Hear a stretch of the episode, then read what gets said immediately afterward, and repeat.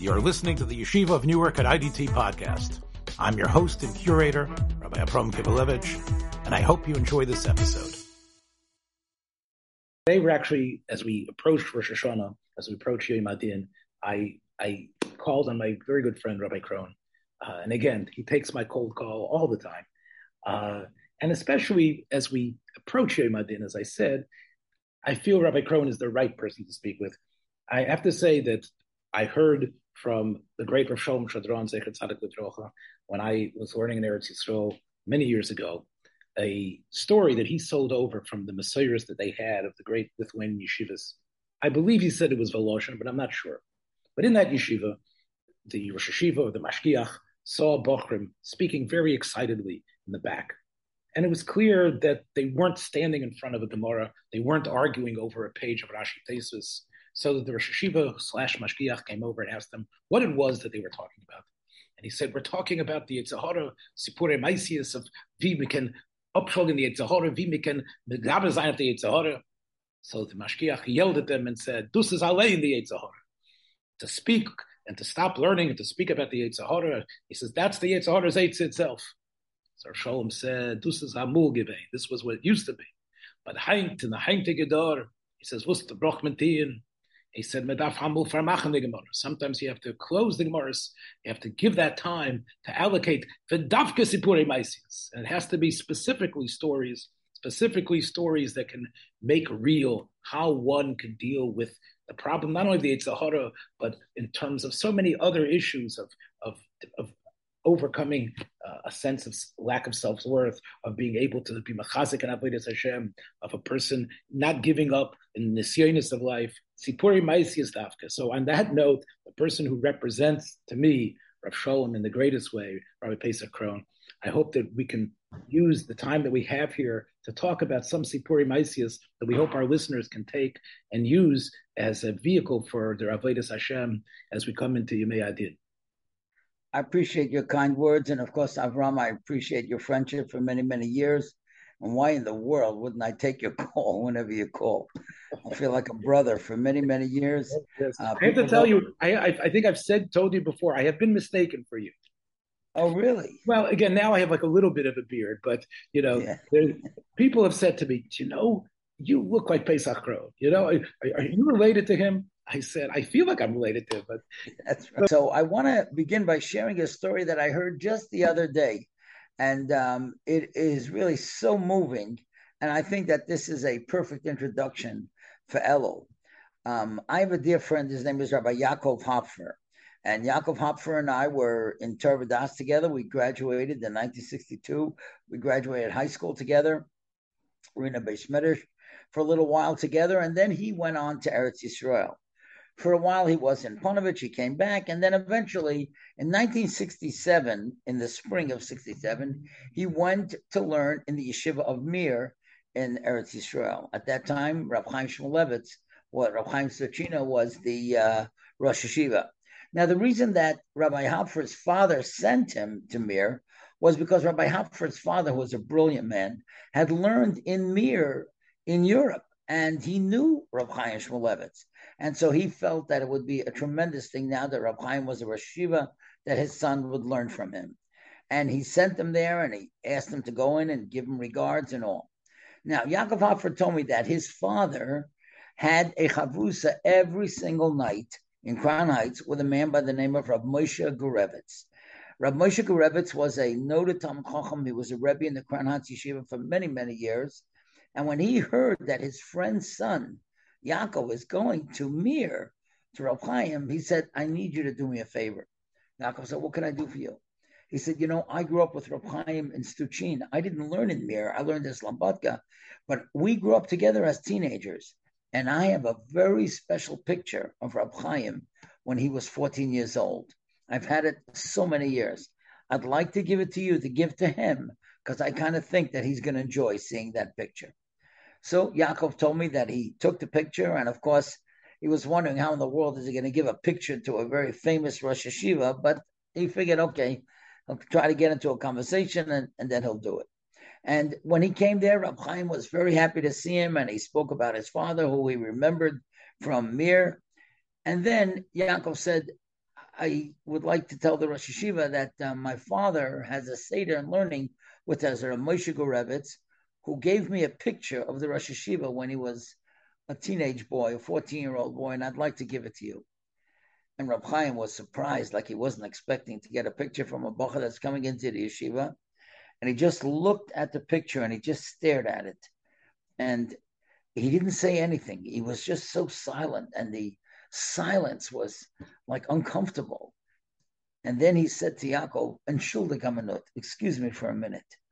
And he took the picture, looking at the picture, and he walked to the wall on the other side of the room. And he started crying.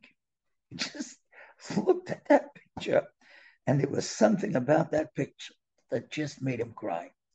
Now, a few weeks earlier, Chaim had had a stroke, and he, his speech was a drop slurred, the after effect of the stroke. He kept on looking at the picture, he was crying, and then he came back. And Yaakov told me when he sat down, his eyes were very red. And he said in Yiddish, dem What did I do with my life? And Yaakov told me that was such a challenging statement to him that he has never forgotten it and he thinks about it often. He was a man who became a Rosh Yeshiva, who taught thousands by his shiurim, by personal example, and by his writings and shmuzin. And he is now at the beginning of the frailties of his life, thinking, maybe I didn't accomplish enough with my life. Maybe I didn't achieve as much as I should. And as, as someone who had the schools also to learn in the mirror, about 10 years after that. Oh, um, my. Exactly 10 years. And I yeah. spent every Shabbos afternoon uh, sitting behind Rav Chaim Stichiner, sitting behind. Really? Every Shabbos afternoon, I learned in, in the Beis Medrash, and Chaim would sit in the front because he would he lived in the building. So I was I had this right, right, right, sitting behind him, and I would see him. And of course, he'd also not only had a stroke, but he also had tongue cancer, as you know. And because of that, uh, you needed to really become a, a, a Bucky in how Rav Chaim spoke to understand his, right, learning. Right. Um, right, and, and, and you could see the effort that he put into it.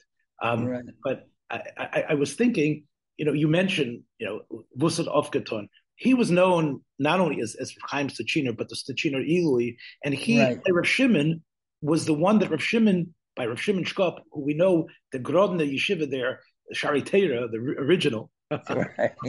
they it was it was full of sharp Iluyisha chevra, and right. it, they they had a tremendous gesture with Rav Shimon as Rav Chaim did, and Rav Chaim wrote the Rav Chaim was given the the job of writing over Rav Shimon's Yisoidis, which became the Sefer Mareches Kinyonim.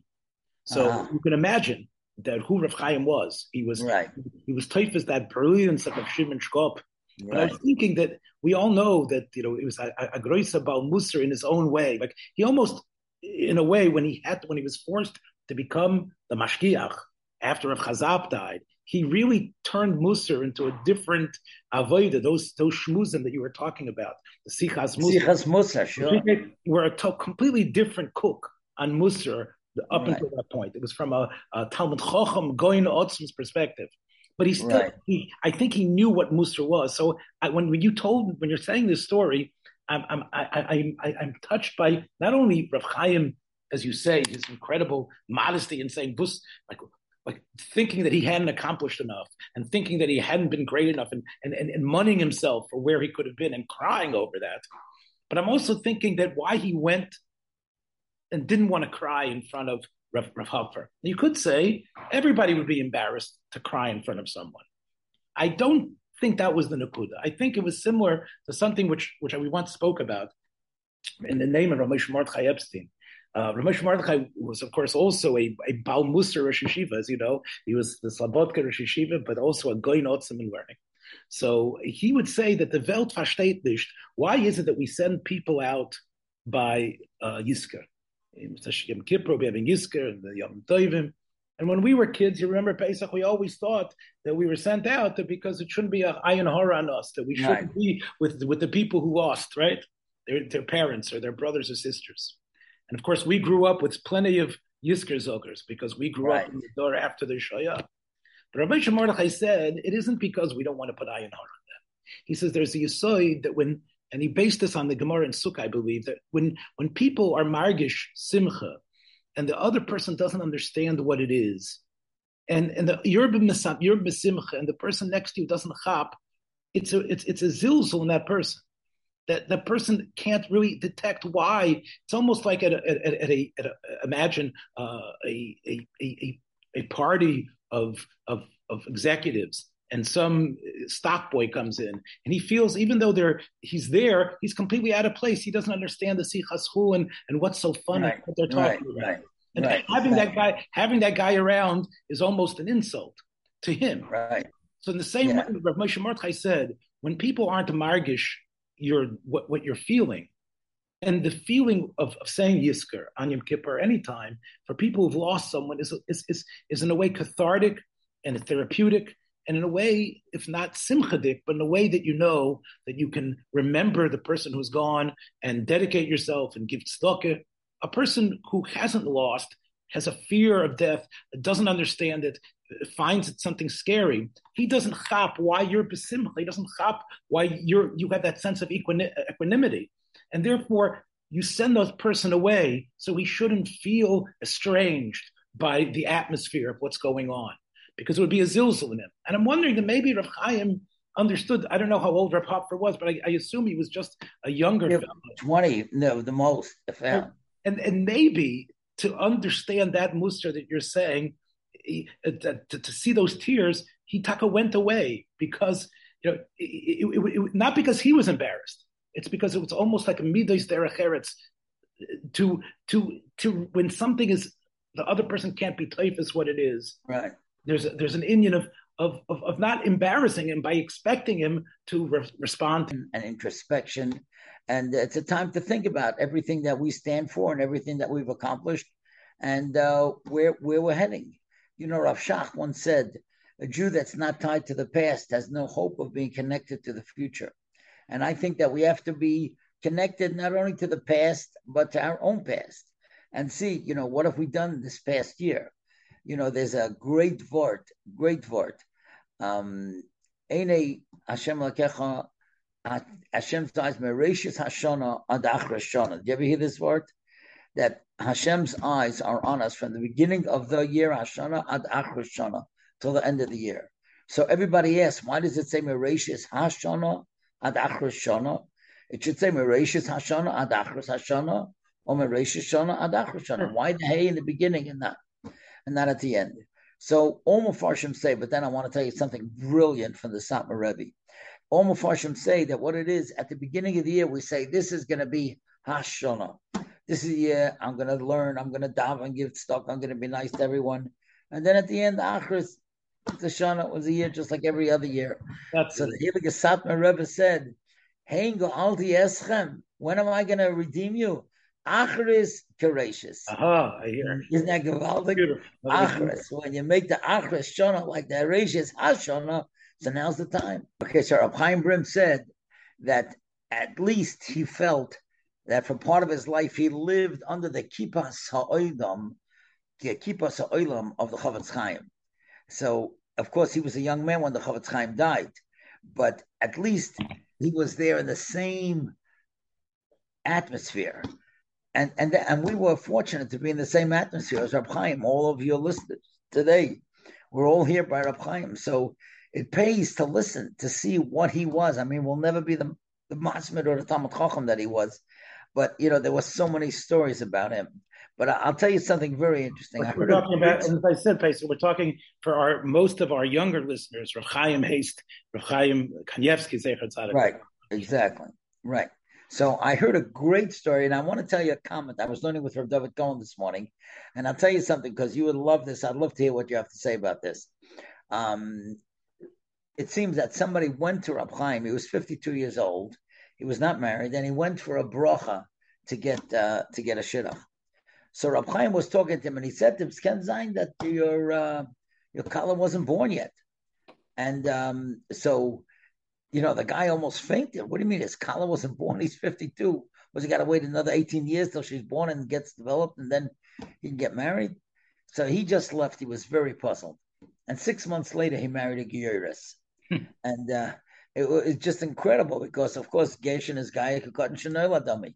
So it's as if she was born. She became a Geiris, let's say two months after that uh, this fellow was with Rab Chaim. So in a sense, she was born. So when he got married, he went back to Rab Chaim.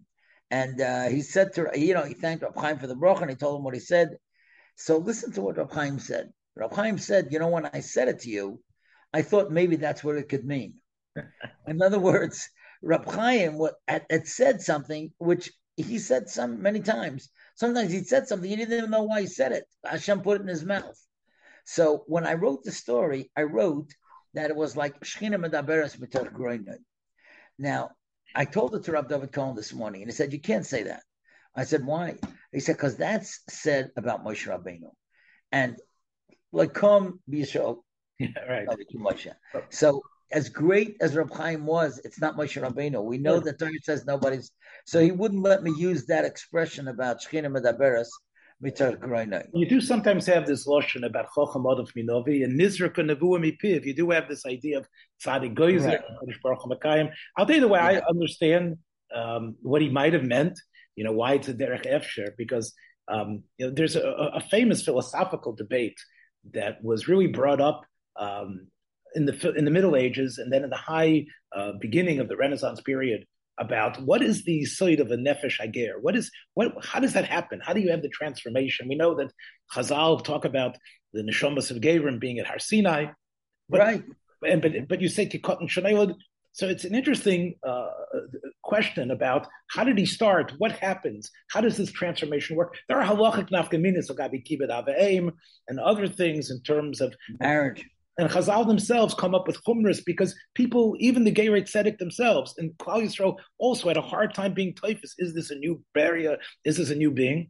But I saw yesterday uh, an application, Halacha which I think has bearing on this Rav Chaim Ulai Efsher. Uh, in, in Simon Mem, um, there's a, a shaila about what a bracha a Ger Tzedek should make in the morning.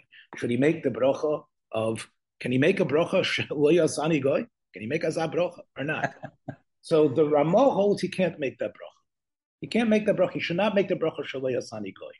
So um, the the the Mefarshim understand that the Ramah means that he makes a different nusach habrocha. That his nusach habrocha is she osani ger. That's the bracha that he makes. She osani ger.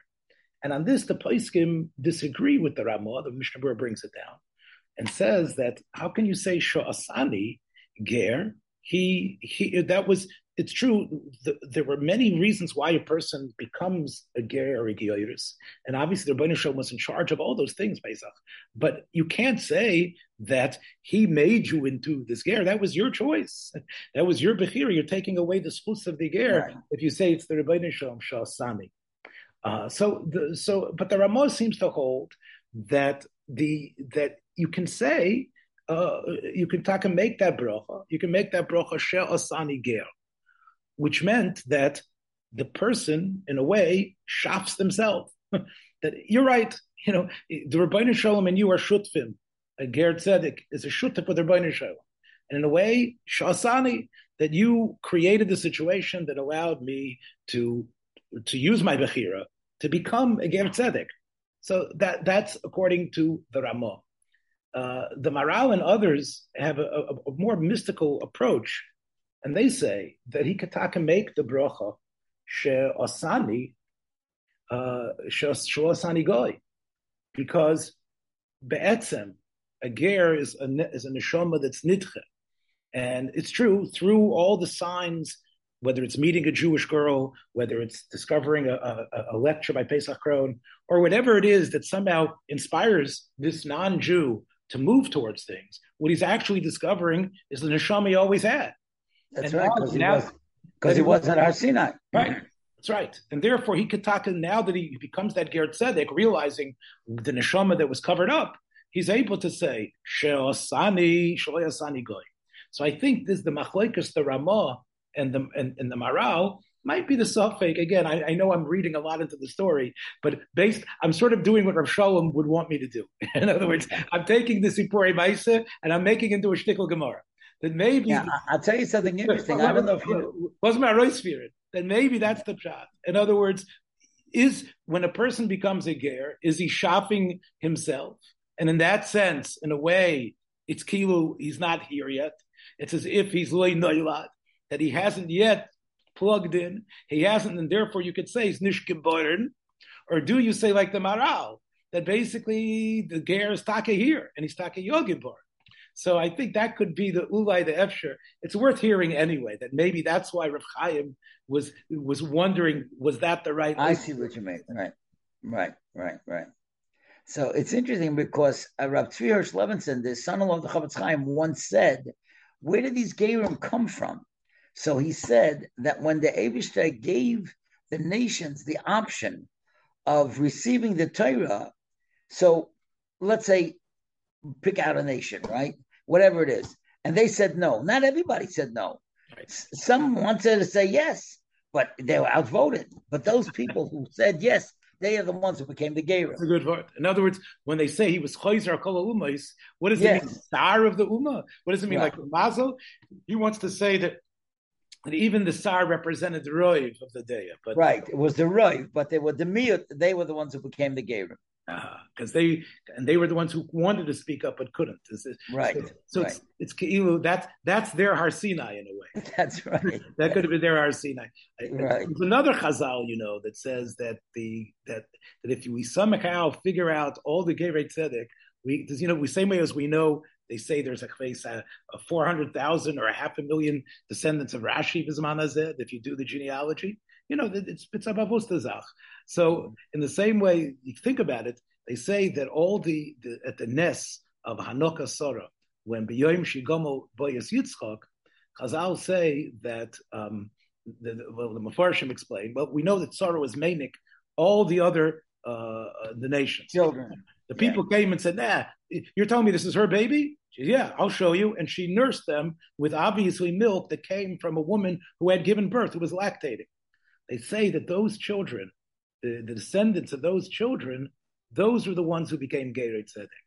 No kidding. Wow. Because the, the, the, the, milk of Sari Menu, the milk out wow. Ness, that milk from the Rabbeinu Shalom, so to speak, That's amazing. that went into there, and all Gerei said it could somehow be Misyaches back to people who were there beyond Migomel as Yitzchok. So wow. this is this is as we as we talk about where this the mystery of Gerei Tzedek. But you know, Pesach, it, it really is important to speak about it because for so many people, this is a uh, a transformative time, as you said, a, a, time to sort of wonder whether you can make that leap, not necessarily like the leap of a Ger Tzedek, but as, oh, as, as, to make that leap to become the Oivet Hashem that you feel that you should have been uh, all right. these years. So in a way, it, it's kedai to talk about Gerim, because with Gerim, it, it tells us that this that there is they can make a commitment, and we have to admire them. Really? And, and, and, you could be in the same way a ger can be toisif by neshama or can find his neshama. And you have to say that. Otherwise, you know, he, he's making a brosh, as sher kadishonom tzavit right? As part of Klal Yisrael, right? Uh, he can, right? Still, we can find a, a power in that uh, to discover of, of right. we are. Story that when I tell this over, and I heard this only a few weeks ago, people actually gasp at the punchline and I, I, think it is so important in life, as you will see in a moment. And uh, I, I, think it's a great lesson as we reevaluate what we've done this past year and how to approach the coming year. In Lakewood, um, a few weeks ago, at the end of June, there was a first grade Chumash Suda, which meant that Rabbi Kanarik, who's one of the Minalim there, um, they had a party for those kids in the first grade that were getting the Chumash for the first time. And there were many parents who came, obviously, and grandparents who came quite a distance. And he told them this story. He said that a number of years ago in Lakewood, they decided that two days before Yontif, they will give off so that the Rebbeim will be able to help the wives at home to prepare for Yontif. So now, Vahi it was two days before Yontif, a fifth grade Rebbe comes into the kitchen and says to his wife, Look, you know, we have off. Tell me, how can I help you? So she says, You want to know how you could help me? I'll tell you the truth. We have six kids, Baruch Hashem. If you could take the six kids on an outing for four hours and get them out of the house, I'll accomplish. I'll bake, cook, clean. It'll be wonderful.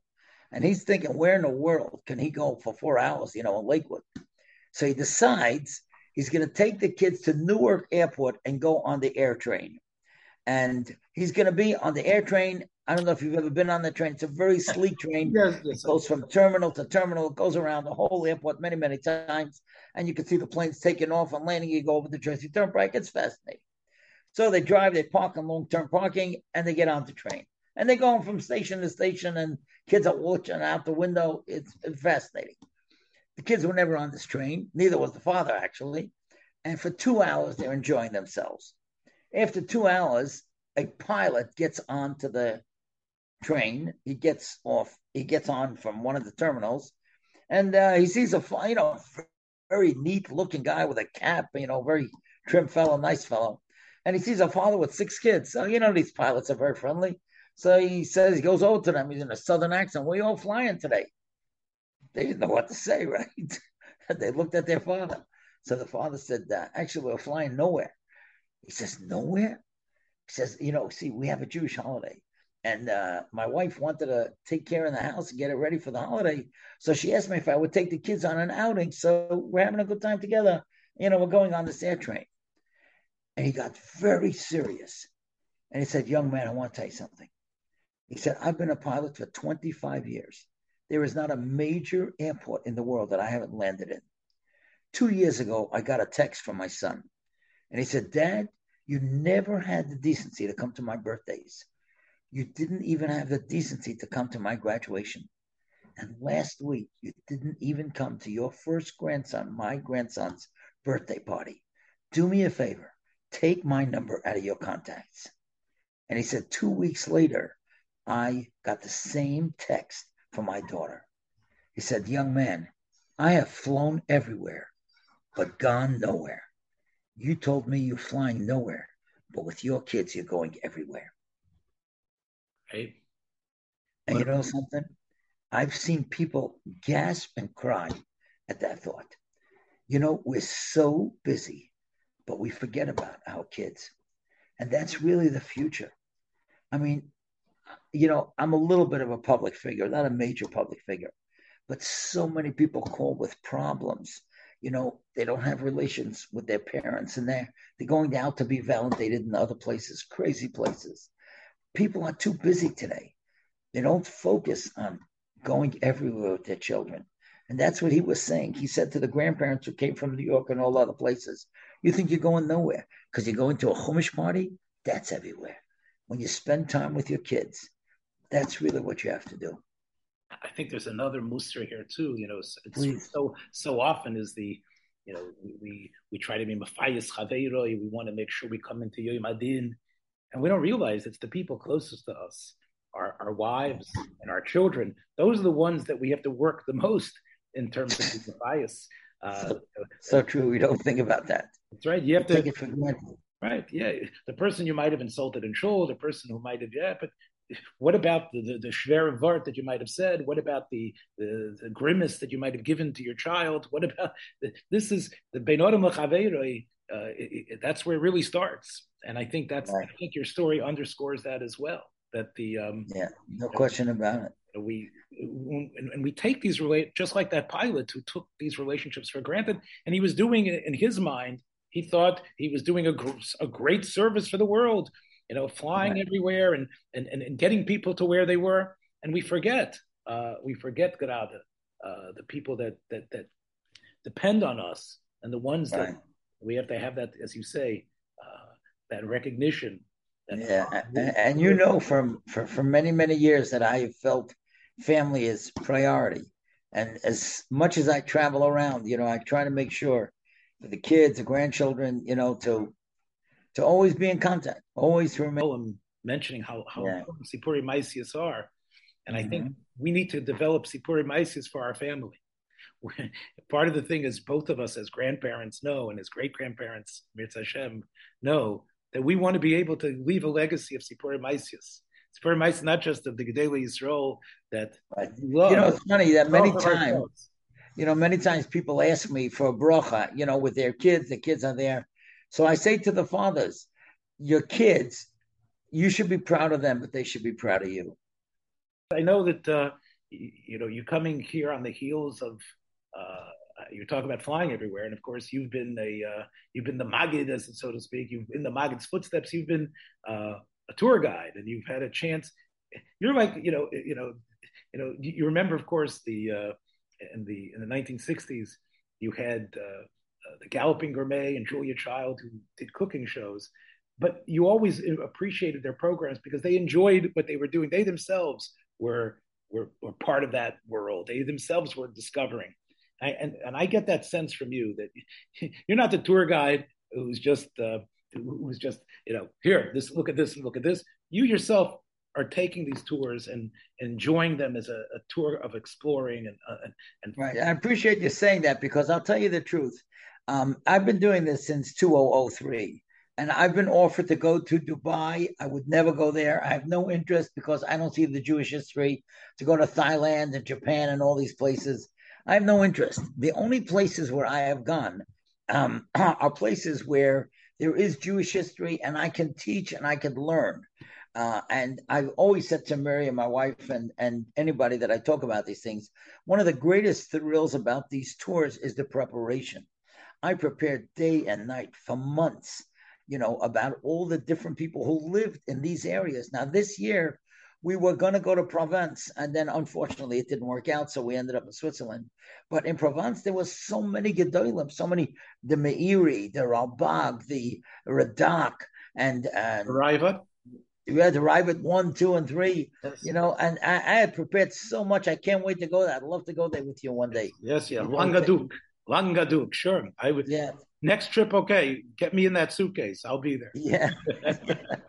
maybe so I, maybe, I, I, maybe people will think you're me, uh, that I'm you, so I can maybe uh, yeah, right. like when you're tired, I could go out there and say, uh, yeah. go out there and perhaps so, um, know a little bit about what's going on there. So the no. past the past year, uh, just a couple weeks ago, actually, we went Switzerland. Now Switzerland is challenging. I mean, it's gorgeous. I mean, it's no it's God's country. There's no mein question. Schweiz, mein Schweiz. That's right. Uh, yeah, Rav Sham Shafal said everybody's got to see it, no question. And you know, you're in the mountains, and you just want to make a bracha. The the water in the mountains is fabulous. But um, one of the people that I spoke about, and I know that you have an appreciation of this person, as does Rav David Cohen. That's Rabbi Chil Yaakov Weinberg, who was an absolute genius. He was uh, an academician. He was uh, a college graduate, and he knew secular things, technology, and social aspects. And one of the, one of the most unique rabbonim and poskim of the 20th century. No question about it. I right. know that David wrote to him.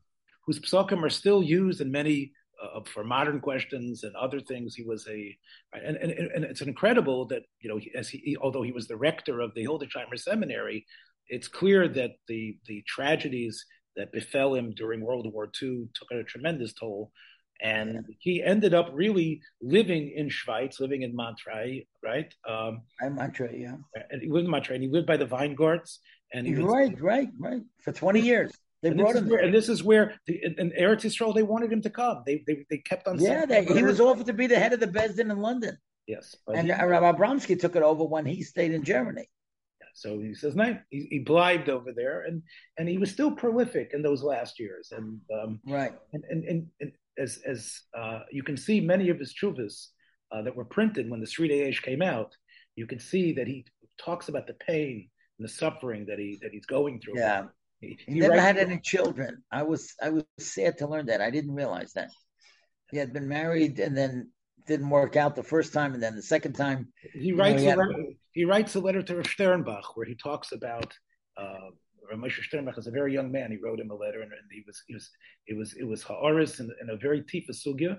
And Rabbi yeah. of Weinberg was going through his yisoidis, and um, you you can see in that letter like almost a stream of consciousness where you know where this man's mind was, where his his pain, and he even mentions he says you know he says he says this is uh, something that uh, a tsar that he had gone through and how he was suffering still from it which yeah. the types of statements we don't really find from other yeah. people in Israel. Um, yeah. And he, as you said, he, he guided. Um, it, it, was uh, academians, people who we wouldn't expect. right. So I want to tell you a great story. I don't know if you're aware of this story, but um, Rabbi Weingart, and I, I spoke to him about it. He lives in Bayit Vagan. Now, it was his father who was the Talmud Muvak of Rav Weinberg, and he brought him to my Weingart family printed in the Sefer Yad Shaul his his uh, thesis that, uh-huh. that it was a very interesting one. I'll tell you what it was. In order to to get to um, graduate from Hildesheimer, you had to write just like in a college. You had to write an original essay, a shtickle Torah, that was something wow. new. So, what was the question Rav Yechiel Yaakov Weinberg wanted him to write about? Was the the status of corporations, modern corporations in halacha. So, Shaul Weingart, to pass the bechina, he wrote for his college uh, capstone program a, a, a, a groundbreaking tshuva based on how do you deal with corporations in terms of chametz, in terms of ribis, and that wow. is really that was on the inspiration of Rabbi Yaakov Weinberg. And that wow. is, it's, it's, it's, cited whenever you look in the literature, it's cited as one of the earliest main sources to figure out what modern corporation. Of course, Rav Moshe wrote about it uh, very often uh, in, in, in, the later years, in the, in the 40s, 50s, and 60s. But Enochinami, it's, uh, it's, it's, it's, it's, Rav Abba put out um, uh, ksavim from right. From, so listen to this. So when when Rabbi Chil Yaakov Weinberg was nifter, they brought him to Eretz Israel, and the Mizrahi wanted him to be buried in Sanhedria. But Rabbi Chatzkel Sarna was at the Levaya, and he and the Bochum of Hebron diverted the casket and did not let it be buried in Sanhedria, but rather in Har HaMenuchos. And they, Rabbi Chatzkel said, I'm giving him my spot wow. between Rabbi Lezer Yudel Finkel and the Brisker Rav. So because he said, I want the world to know that he was a gadol among gedolim, you know, that he that he should get his righteous um, uh, perspective. Everybody should know who he really was. So listen to this. So they said to Rab Chatzkel, now that you gave him your spot in Har Menuchos, where are you going to be buried? So this was in 1966, and he said like this, and that's why I was happy you mentioned Moshe Mordechai Epstein. You mentioned him earlier in the program. He said, when I first came to Eretz Yisrael, I bought a plot in Har HaZeisim next to my Shver of Moshe Mordechai Epstein. Now, during the 48 war, so then that was taken away. But he said in 66, he said, I know, he said that when he passes away, Har HaZeisim is going to be back in Israeli hands. And hmm. sure enough, it happened in 67 and he died in 69 and he was buried and he's buried in the plot that he bought originally wow. in Har HaZeisim. His Hakara, who was who Rabbi Chil Yaakov Weinberg. Rabbi Chil Yaakov Weinberg was right. Yeah, uh, just saying one last again. We're sort of going into the rabbit hole here, but I will tell you that uh, one a mutual friend of both of us who we really uh, loved was Nissen Wolpin, and uh, and and uh, Wolpin was makar of me in, in, a very very strong fashion. Really? yes, yes, and I can tell you great stories, and we'll wait. We'll save it for a different time. But Nissen Wolpin, of course, was the editor of the Jewish Observer, but much more than that. You, oh. you take a look at Rav Nissen Wolpin's children, you can see how he was making gedolim yotzim sons or Rosh Yeshivas with Tiferes. But but Nissen Wolpin was encouraging me. Uh, he says because he wanted me to write for the Jewish Observer, and we were talking about ideas. And I said, you know what I'd really like to do? I'd really like to write about Rabbi Yaakov Weinberg. I'd really like to, and, and, he said, that's great. And we were talking about, we were planning it. Um, and, and, and how it, like it would be like could it, and I said to him I called him I said there's so much here could it, I, I don't know if we could go into a uh, a, a, a, a, edition of Jewish Observer you know yeah so we were talking about how we were going to be Makatzer meanwhile of course uh, the, the the scholarly work uh, that was printed by Marc Shapiro uh, came out, which is, of course, uh, has become uh, the the real bar about who this man was. But it always struck me that that, that Rabbi Chilyak. Was, did you ever write about him? So I have some notes that I took and I shared them. Wow. With, uh, yeah, I shared them with uh, with people in the past. But it was that it was it was a project that I was working on for for a while, and to me, it was it meant that both of us, both Rabbi Wolpin and myself, realized that he was a mm-hmm. person that you know needed a goyal, so to speak, and yeah, yeah. that uh, and, and, and that the Welt really he was also Pesach like you. He he wrote in Lashon Hakodesh in such a beautiful way, and you know the fourth volume of the Old Sri is basically portraits of Gedele Yisrael, of, really? of Rabbi Yisrael Salanter, of, of, of Rav Reines, and others of people that he knew. And, and, it's, it's, it's written in majestic rabbinic Hebrew, but a modern rabbinic type of Hebrew, where he really brings these people to life with, with, with the type of intellect. So I think we can, I think we can sort of bridge the beginning and the end.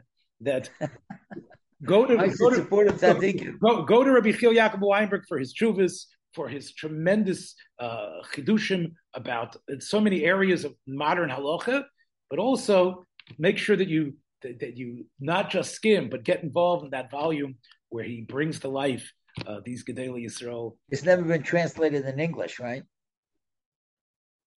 You've got connections in ArtScroll. Let's pick up the phone. We'll see what happens. Pesach, thanks a lot again. I, am going to talk to you, but first, I see you. Good, good. Pleasure to be with you. Thanks for joining us for another episode from the Yeshiva of Newark at IDT Podcast. Be sure to subscribe on your favorite podcast app so you don't miss a single episode.